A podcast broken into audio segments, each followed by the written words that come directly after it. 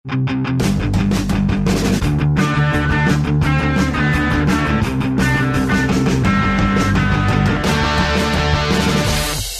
I'm going to dive right into this one with our guest as we continue the alphabet tour and get closer and closer to the end of it all. We're into the S's with Saginaw.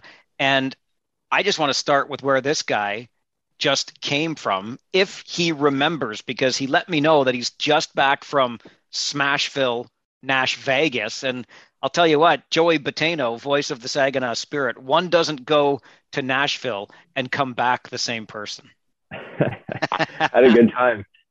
I had a good time. It's good to see you guys. Good to talk to you guys again. I had a great time in Nashville. Me and my girlfriend went down there, and uh, there's a lot to do, a lot of food to eat, a lot of drinks to drink, uh, a lot of things to do, man. Like we were down there a week, and and we we got in just about a little bit of everything.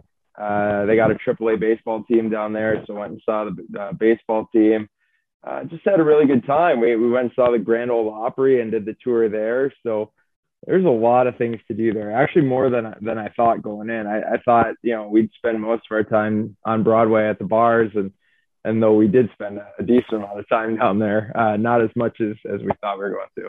Did you make it to the tin roof?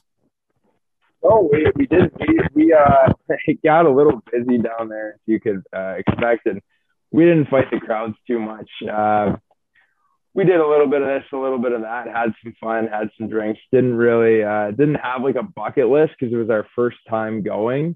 Uh, so we just kind of wanted to take it all in. And I think, you know, next time we go, we'll have a, a little bit better idea what, what to get into.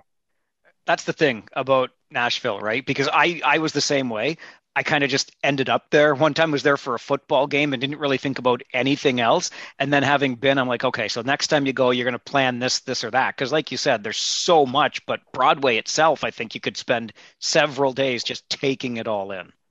Yeah, at Broadway, you could get you could get lost in the crowd and spend the whole day down there. Absolutely. it was, uh, we went down there on a on a Sunday the first time, and uh, it was it was just uh, we I, I don't do the crowds that way. It's I've lived in small towns too long over the last few years of my life that uh, I don't do those big crowds the way I used to. So we we went back uh, a little bit later on in the week during the week when it was a little quieter on Broadway. I'm sure Nashville has just as much entertainment as Saginaw does during an OHL season. I pause for laughter. Uh, what's going what's what's going on in Saginaw, Joey? Well, quite a bit. You know, as as most OHL teams have experienced over the pandemic, is a pretty big roster shakeup, um, and you know some uh, some turnover within you know internally also. Um, so quite a bit's different. You know, we've we we went into the pandemic as I believe maybe the second oldest team in the OHL. It was pretty close. Um, and now we're going to be one of the younger teams in the OHL when we come back. So it, it's it's tough. I mean, you look at the Spirits roster 1920 season, and it's easy to argue that that they would have been a, a championship contending team, and even last season 2021 even if you know we lose 1920 but even if we get on the ice at some point last year uh, again that's a competitive team not to say this year's team won't be competitive. It'll just be a younger core that has a little bit less experience. So as the years go on, you, you start to lose that experience, especially with the guys who haven't been on the ice. So I think just like any other team, I'm sure like a bunch of guys have said it. Uh, the biggest challenge this year is, is the unknown. There's, it's been so long since guys have been on the ice. You, you don't really know what you're getting here uh, in this 21, 22 season. And I think that's what kind of makes it exciting too going into it is that on on opening night I, I think everyone feels like they have a shot. You go back to 1920 and you're right easy to make the argument that that saginaw team was a championship team.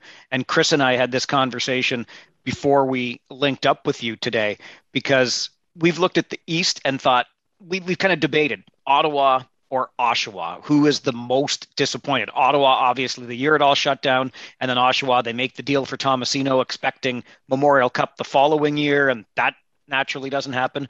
On the Western side, Joey, it, it's hard to argue with any team being as disappointed, perhaps, as the Saginaw Spirit, having fallen short the year prior. And then, as you mentioned, easy argument for championship team 1920. Yeah, Mike, you you you nailed it because it, it really goes back to the 18-19 season with that Western Conference final team and really having that series 3-1 with two of the next three games at home and not being able to close it out. Um, certainly the injuries piled up, certainly the suspensions uh, played a factor in that, I would think. Um, but then again, Guelph, you know, they went on to win the championship, so you have to give them credit. Uh, but I thought the next year, 1920, like the team really recognized what it took to be a winner. I thought the team was built a little bit better for the playoffs in 1920 than than maybe they were in 1819. It just seemed like it was a little bit more of a a, a team that would have success in the playoffs. They're a little heavier, um, like guys like DJ King, little additions like that. Jake Goldowski being a little bit more physical than he was the year before. Uh, Danny Katic taking on a bigger role. Like they had a, a lot more depth, I thought, in 1920 than than maybe they did in 1819, where uh, you know specifically on nights when it wasn't Perfetti, McLeod, and Tippett, the scoring dried up a little bit there in the playoffs. Um, I just thought it was a deeper group. It was a more it was a more playoff ready group, and it's just too bad because they were really firing on all cylinders there uh, late February, early March, and right at the shutdown. I mean, right at the shutdown, Perfetti was hot. I think he had points in like eight straight or something like that. Like he was firing, and and everybody was playing well. Lennox had come back strong after having a, a slow start, so it, was it was all set up for for Saginaw to have another deep run in 1920 and, and then obviously when that doesn't work out, you're thinking, okay, well, we, we still have a group here in 2021 that can, you know, compete. Again, we're going to be a little younger. We're going to lose Bode. We're going to lose a couple of guys, but, you know, we still got our core. And then that season doesn't work out at all. And now, now you're at the point where you're, you're hoping for Cole Perfetti. And, and even that, I mean, if he makes the Winnipeg Jets, which I think everybody fully expects him to make the Winnipeg Jets this year, then then it's it's almost a full turnaround roster wise, you know. I was looking at the potential overagers, and you mentioned Perfetti. That was giving me my question whether you thought he'd be back. Clearly, you don't, um, along with many people. But you look at those overagers that are possible this year with you know Suzuki, Porco, uh, Millman, Baber, and Duhart. Suzuki and Porco, Millman all have NHL. Um, they're all O1s. Am I right, Joey? I well, Porco, so. Porco got Porco's on Barrie. Oh, that's right. They they they, yeah. they traded him. He was still on the roster yeah. when I looked. My apology, but there's still a couple guys with NHL tie-ins there with like Suzuki and Millman. Sure. Is the is the organization hoping to get those guys back or? Well, sh- yeah, sure. You always hope. Like, I mean, I, I obviously I hope Cole Perfetti plays for the Saginaw Spirit this year. uh, you know, I think we all do. I think you know if, if he does, then you know we could have our first 150 point player since Corey Locke. You know, I mean that's honestly where the, that's the kind of damage this kid could do in the OHL this year. Um, but you know, I, again, I, that's just me personally. Like I fully expect him to make the Winnipeg Jets, but if he doesn't, that would be a a, a, a huge addition to this hockey team. I mean that that's an addition that equals wins for this team, like individually. Um, but yeah, like guys like Millman, Suzuki, you know, these were all guys that had AHL experience last year. So even though the OHL didn't play, these guys played, whether it was mm-hmm. Millman for Lehigh Valley, Suzuki for Chicago in the American League. You know, for these guys, and some of them had a bigger role than others, right? But, but for a couple of these guys, like the OHL could be a step back for them. And if there's if there's you know potential for them, and as always there is for them to play in the American Hockey League, then there's a chance that those guys would would stay in the American League. And again, I mean, this is a development league, so you're obviously happy that that those guys do, you know, stick in pro. Um, it's just an unfortunate circumstance for our league individually because we didn't play. Um, so many teams have lost their core, top to bottom. Yeah. You talked about the internal turnover, but one thing that remains consistent and I think speaks volumes about the the duo themselves and, and, what they've meant to the organization are the extensions of Dave Drinkill and, and, and Chris Lazary. And I think these guys together have demonstrated to Saginaw and, and its fans what can happen with a junior hockey team in the right hands. Yeah, Mike. I mean, I, I think for a long time, you know, our, our fans they were getting a little impatient with the idea of uh, you know every year trading our best players at the trade deadline. Um, I think I think they understand now that that sometimes that's a necessary evil when it comes to building a team. Um, the problem is is that they never saw the fruits of that uh, come to life, right? So, and, and, there were some teams like you know there was the division winner in 2011.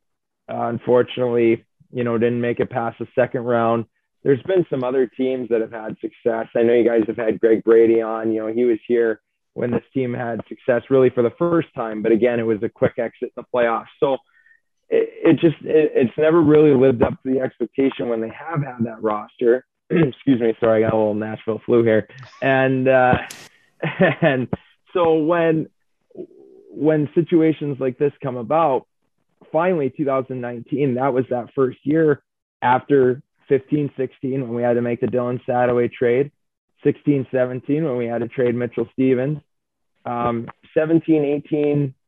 I don't believe we made any subtractions, but I don't believe we added either at the deadline. I think we were the youngest team in the league that year. And then 18, 19, we, we added the whole way.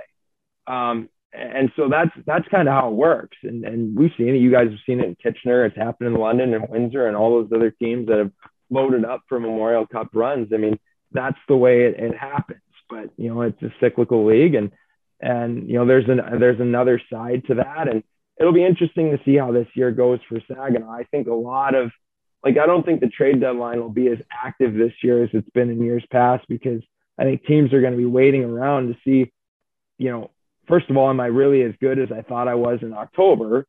And then on the on the other side of it, you know, am I really as bad as I was in October? Whether I had players in at NHL camps or whatever it may be, you know, maybe we're still in this thing. Maybe maybe a sixth place finish doesn't mean a first round exit for us this year.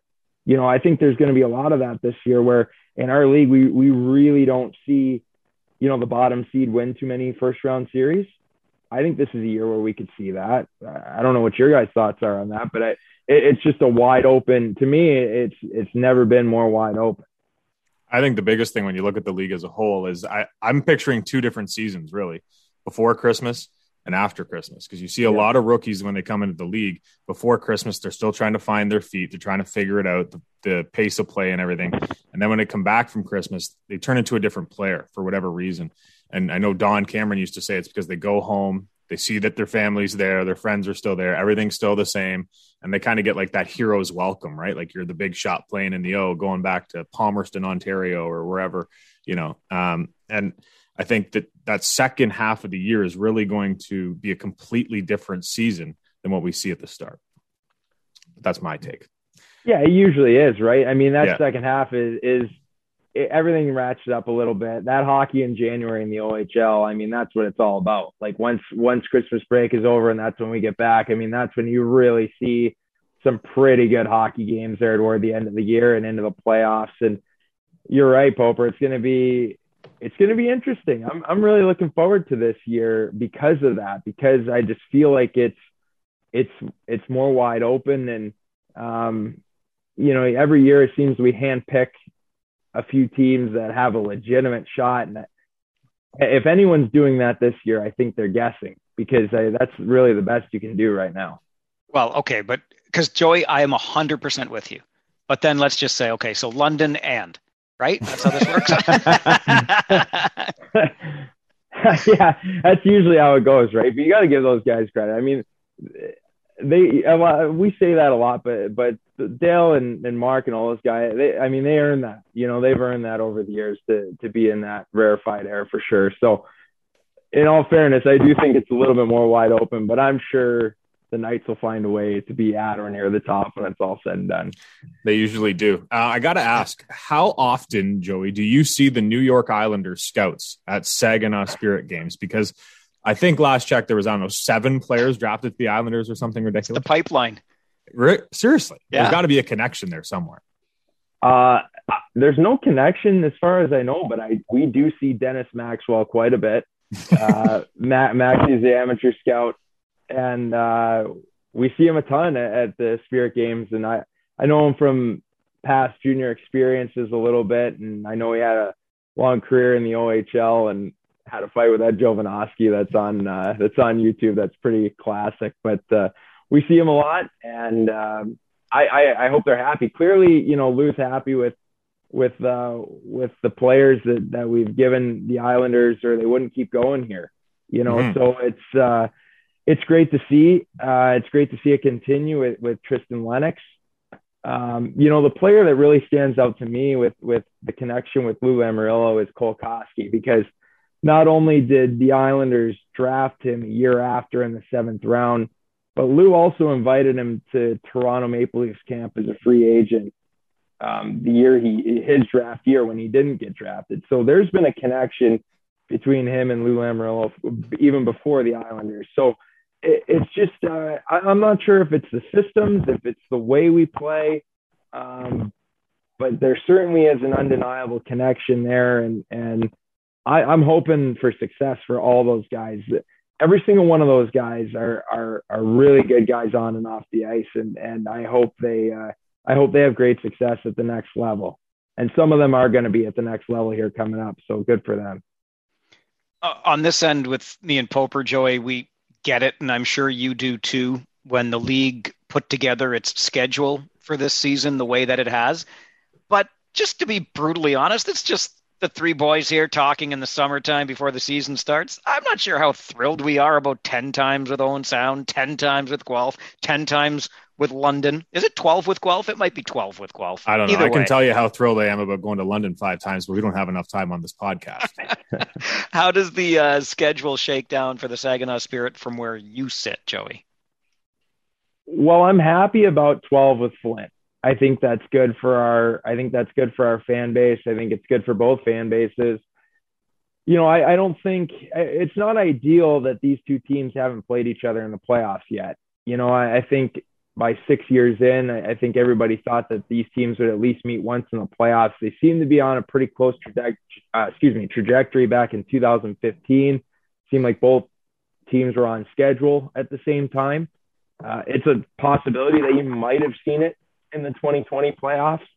I believe Flint would have played Windsor in the first round and then then Saginaw in the second round if that would have worked out. But um, you know, I we haven't played each other in the playoffs yet, so there, there's a rivalry there, but it hasn't gone to that next level yet. And I think even though they are regular season games, I think you don't have a choice. When you play a team 12 times, six and six, um, it's going to get heated. And it got a little heated there in the 1920 season with both teams in the mix for the for the division title. It, it the games had a little more snarl to them. It, it meant a little more in, in both cities. Um, but you're, I think you're really going to see it now. Uh, 12 times against Flint and, and Erie. You know, that's the one I'm a little mild about. You know, 12 times against Erie. I'm not sure that there could be that rivalry there, but I guess we'll see. You know, I anything can happen, right? You, you don't know until you get on the ice. So that that if I had to choose one of our 12 game matchups, I'd say I'm a little more mild about Erie than I am Flint. With the OHL being the only CHL league without play last year, and there was plenty of leagues in the United States where obviously you're based that were playing hockey. Is there any worry that fans might be hesitant to come back to the OHL game?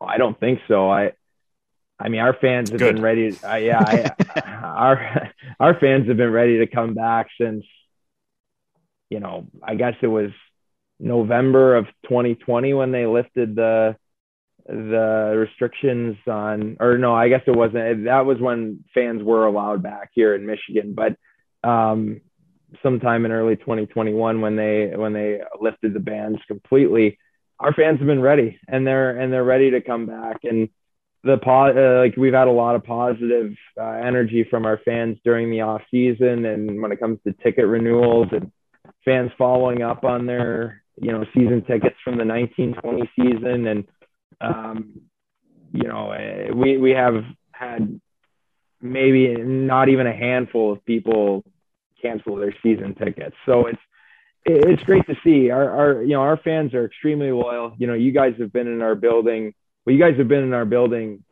when there's not a lot of people in it, and you guys have been in our building when it's packed. And so it's uh, it, it's a great atmosphere. our fans care a great deal about this organization.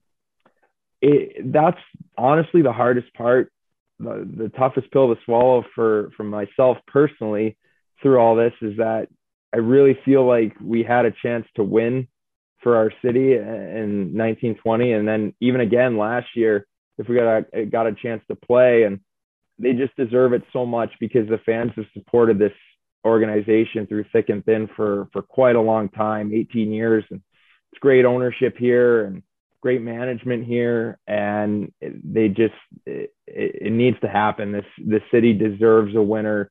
And it's just, it's too bad because it feels like I, I don't want to say the window of opportunity is closed because it's it's still wide open. It's just a different core, and it it won't be the same group that would have been, you know what I mean, like would have been the champions before. So it's different. It's too bad. I, I just I feel really bad for our fan base, but I know I know at the end of the day, this new this new core, new group that comes in, they're gonna have the full support of this fan base because right now this this team is used to winning.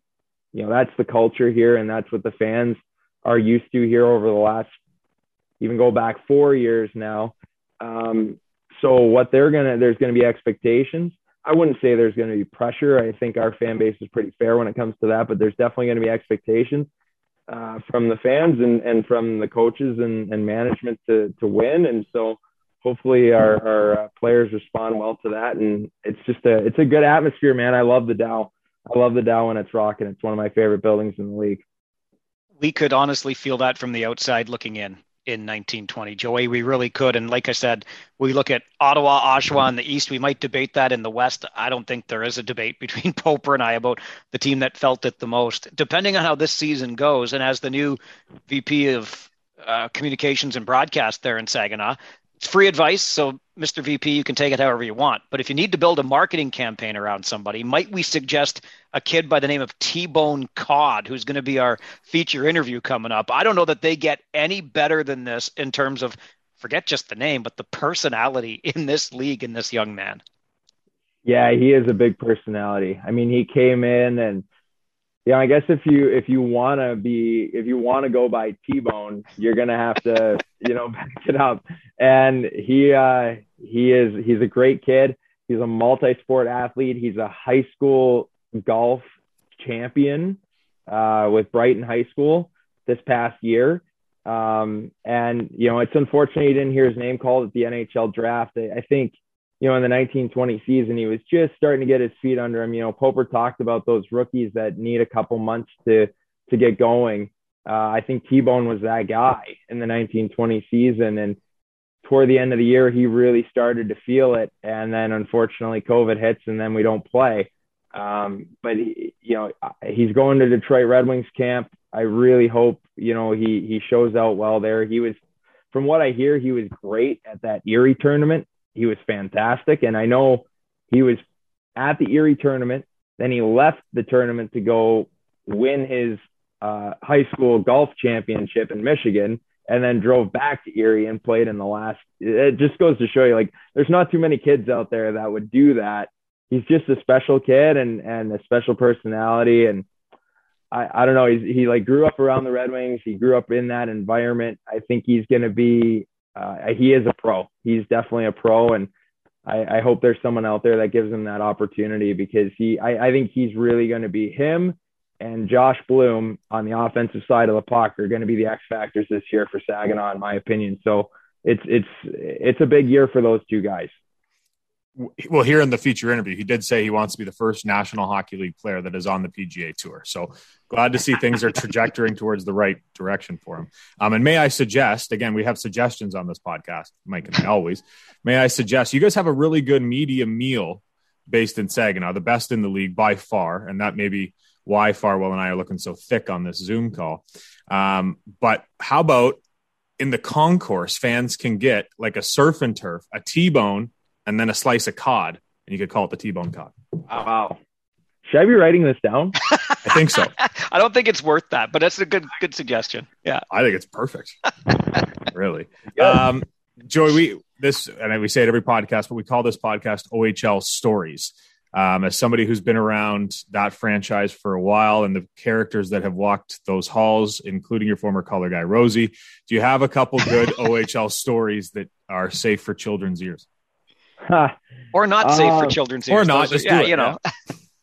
Well, I got to be careful because I do work for the team, so there's only there's only so much I can say. Touche. Um, but with that being said, you know, I've been you you mentioned Dennis DeRoche. I've been lucky over the years to to work for this organization and and meet so many great guys. Um, but I'll I guess I'll tell a story about because it's been it's been told on another podcast, so I know it's okay. Uh, it's it's about it's about uh, Ethan Cardwell, who actually has a podcast uh, that he's doing, and he plays for the Barrie Colts right now, and and he's actually having a lot of success. And he was just drafted by San Jose, so we're we're all really happy for Ethan because he's a great kid, and and it just kind of goes back to this. So uh every you know how it is with with what we do in Saginaw we always have press conferences when we announce player signings or at least we used to we used to do in-person press conferences bring the player in obviously with border issues and all that, we don't really do that anymore. We do more of a Zoom thing, but we used to do this all the time. So this is Ethan Cardwell and Tristan Lennox signing with the organization, and it's prior to the 18-19 season. It's in the summer of 2018. And this is the first time I've ever, well, yeah, first time I've met either kid in person. And so Tristan comes in, and Tristan's a little nervous. Sees the cameras around uh, this is his first little, you know, go around with with the TV cameras and all that. So I pull Tristan aside. Hey man, it's all right. Don't worry about it. Can I get you water? Is there anything you need? You know, do you have any issues with what to say? All that stuff. He's like, yeah, you know. So we talk it out. We go through it, and everything is good. He's fine. Get him water. He's good to go. So I go up to Ethan Cardwell, and I do the same thing. Cardsy, hey, what's up? I'm Joey Dano. Nice to meet you hey like do you need anything are you good is there anything you know when we when we do this you know here's what here's what we like to cat talk on you know here's some talking points he goes hey joey joey i'm i'm a media guy all right i got this and i'm like oh okay so here's this kid who doesn't look like he's a day over 12 years old coming in to sign with the saginaw spirit and he's like, "Oh, don't worry about it. I'm a huge, I'm a big media guy. I got this taken care of." So, but that's just Cardsy. Like I, at first I was like, "Whoa, like this kid's a little cocky, I guess." And and then as I got to know him, he actually sat uh, sat behind me on the bus, and uh, so I got to know him pretty well that season when he got called up. And he's just a he's a great kid, man. He's funny. Another great golfer, by the way, Ethan Cardwell. Uh, and he's just a character of the game, man he's gonna make it too. That kid's a pro. Just because either way, he's he's like Paul Bissonnette, man. Like he'll find a way to make it, whether it's on the ice or off the ice with media or whatever it may be. Like cards, he's gonna make it. So I guess that's a that's a safe story I can tell about a player who was one of my favorites here in Saginaw, and, and I hope that uh, I hope he I wish him all the best going forward because he's a good kid. Real quick, I just want to pub the podcast. It's called Showbound, the podcast with Ethan Cardwell and his friend Michael Raskin on uh, Twitter at Showbound Pod. So make sure to give them a follow as well. You guys are nicer than others. I didn't mention it because I didn't know if we were doing free plugs on oh, this podcast. Anytime. Listen, for the six people that listen and, Far- and Farwell's wife, then they can go listen to the podcast. Perfect. I gotta, I gotta give you credit on telling an Ethan Cardwell story, Joey, because I, I thought maybe, and so I'm going to bring it up, and I'm going to preface this by blaming midsummer okay? So i didn't do all of the preparation that i should have. So that's my that's why you should listen to the showbound podcast and not this piece of trash. Nonetheless uh, you as a broadcaster had the opportunity and i again without having researched ahead of time i don't remember all of the details but i know you will. One of the best games the ohl has probably ever seen. Pretty sure it was playoffs. Either way what, what was it? Down 8-1 comeback win 9-8 something along those lines right? Yeah, so it was uh, it was a regular season game, okay. but it was the 17-18 season, and it was uh, Saginaw against Sarnia, who was number one in the Canadian Hockey League at the time, and we were down six nothing with two minutes to go in the second period, and won the game in overtime seven to six. And yeah, that was that that is probably top three for me. It it just it doesn't make it the top because it's not a playoff moment. You know what I mean? Um, but it's it's up there for me because it, it's something that in my career I'll probably never see again. Um, it was it was a crazy night. Um, it, you look at and it was it was seven. I'm pretty sure it was seven different goal scorers too, right? So that's that's the even like wilder part of it. It, it was it wasn't like one guy put the team on his back and willed them back into the game. Pretty sure seven different guys scored to to win that game. And at the time, Sarnia was the number one team in the CHL. Uh, and and it was I, I think they lost a, quite a few games in a row after that. Like it was it was kind of a bad stretch for them and for for Saginaw, who was I think the youngest team or the second youngest team in the league at the time. It was a, a huge rallying point for our group and probably got us a little farther than than we deserved in that season. Uh, ended up making the playoffs got swept out by the Soo, who was an absolute juggernaut that year, and then they somehow lost to Hamilton in the final. But it was uh, it was that was a that was a wild night, and I've never seen anything like it, and and probably will never see anything like that again. I already would have had my book closed up. I'm sure at that point. Just what six cob after two, yeah, whatever.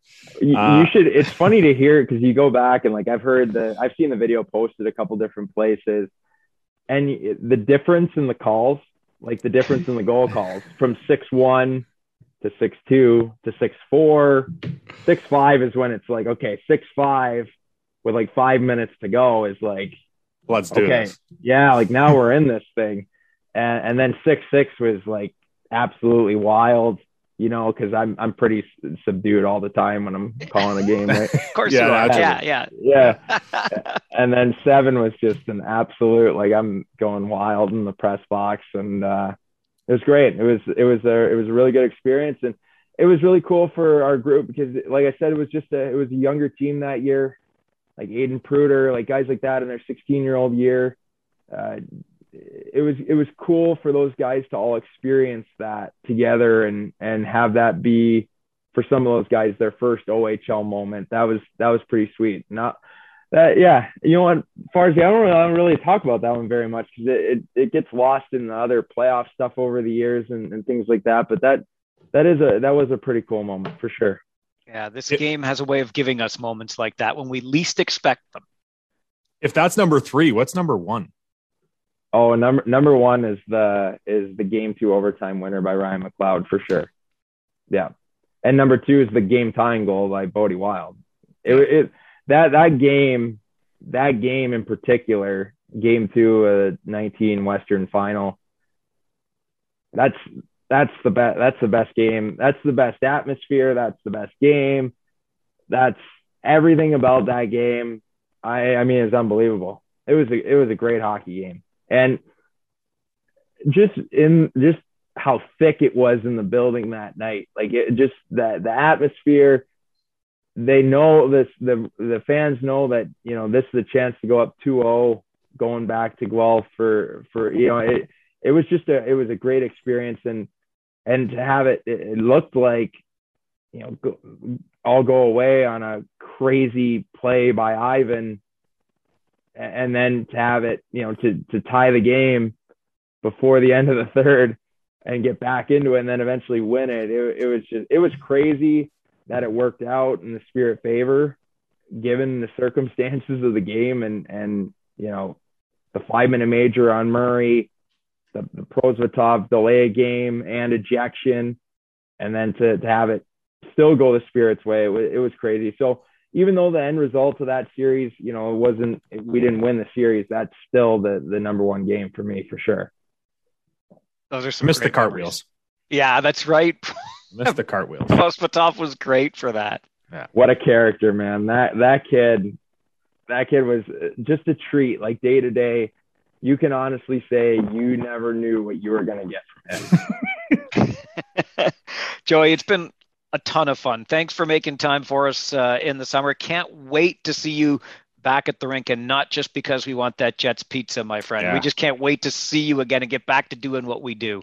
Give you our best what? to Jets. I, I think that's all you guys really. I'm not sure how much. Look at my paper. Jets. That's all the prep work you guys did for this. Jets Pizza. And can you send me one? That's Yeah. We don't that ask for much, Joey. Uh, really appreciate the time, friend. Thanks for doing this, and we'll see you back at the rink in no time flat.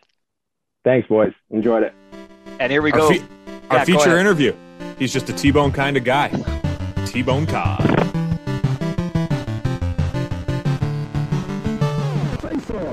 So first off, I see you chipped your tooth. Did that happen recently? Uh, that actually happened quite early in the season. It was during practice. One of my teammates got it, and uh, you know that was an early wake up coming into this league. Uh, you know you got to pay a price, and kind of like it. So I've had it for quite a while. I've been trying to fix it, but I just haven't gotten able been able to get into the dentist yet.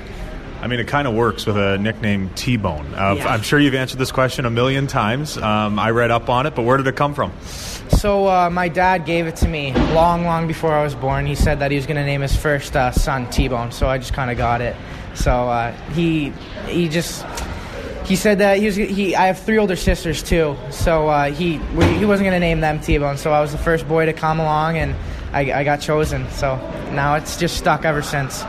There's a great story I read about your first day in kindergarten. Your mom said you shouldn't introduce yourself as T-bone, but Yeah. you decided to. What was that like? Well, I mean, it was just kind of that was just me. That's just how I felt, and uh, you know, I was really little back then, and I just that's all I knew. I knew my name was T-Bone, and I just said it. And you know, my my mom was really questionable, like with the name. That's why I kind they kind of settled on Davis, but uh, so I just I just kind of went with it, and here I am. I was doing, obviously, again, some reading, and you might be the most interesting player in this league. Um, you also are quite the golf player. Yeah. How's your golf game?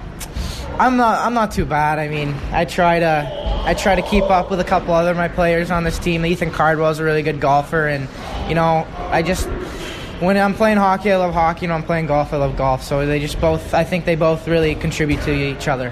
When you were younger, you said you wanted to be the another uh, two-sport athlete. Is there still aspirations to get out on the links professionally? Yes, I mean I want to be the first NHL hockey player to play in a PGA Tour event. Like, uh, there's a couple athletes around the world, like Steph Curry. He's played in a Web.com event. There's Tony Romo.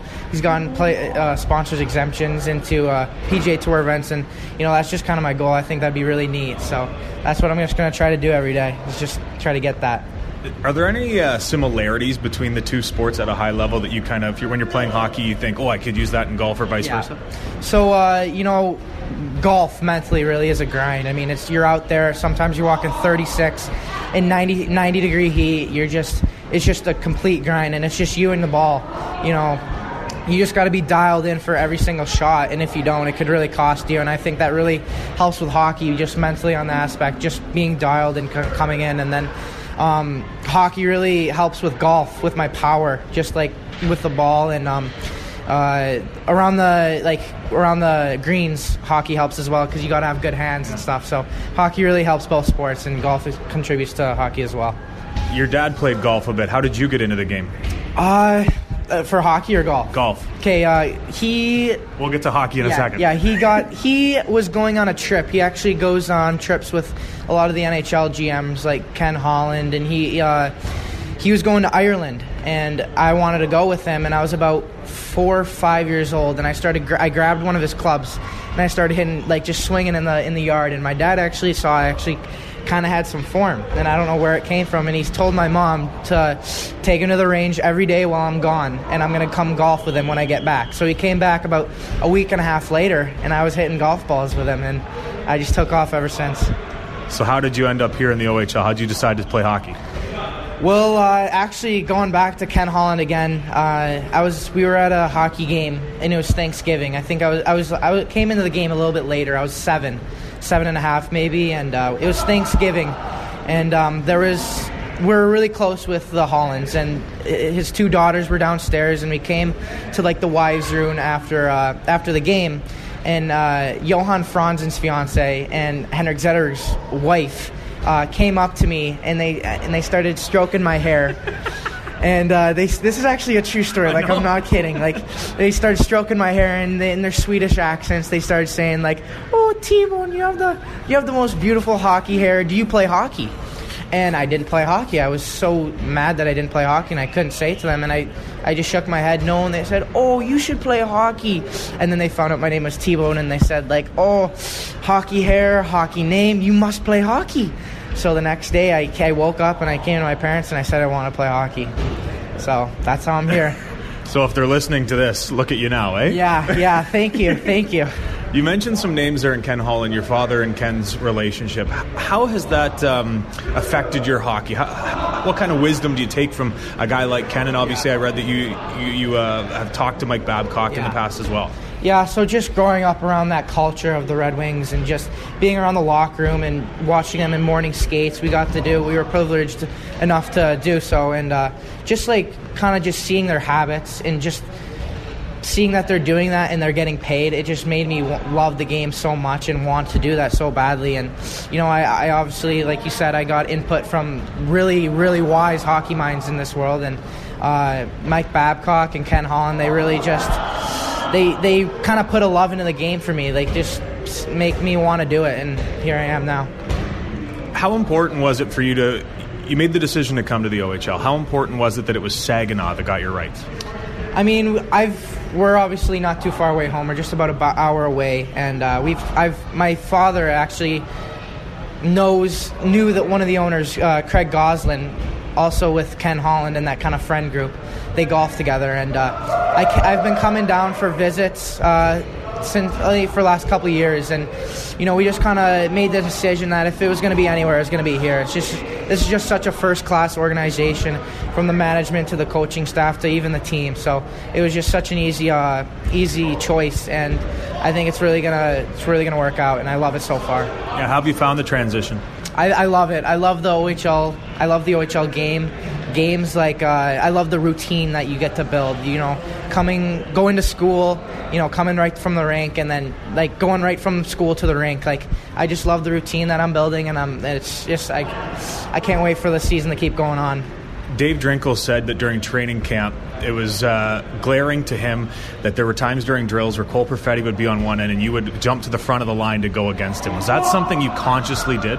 Yeah, I mean, I still do that now. Like, uh, I try to jump in line with, with just all like the tough players to go against. I mean, but uh, going up against Cole Perfetti was actually in prospects camp.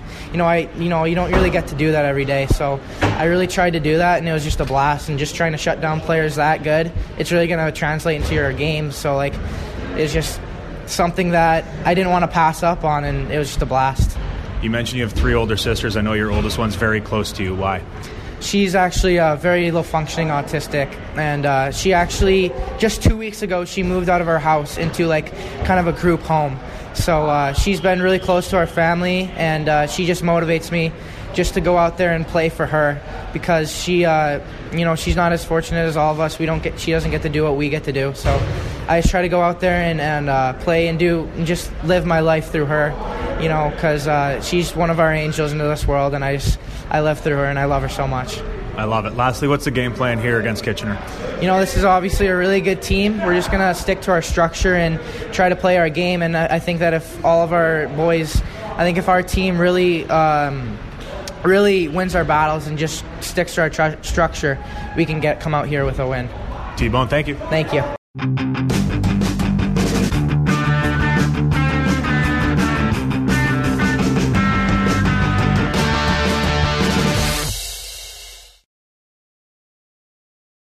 I'm Logan Anderson, host of the Say the Damn Score podcast.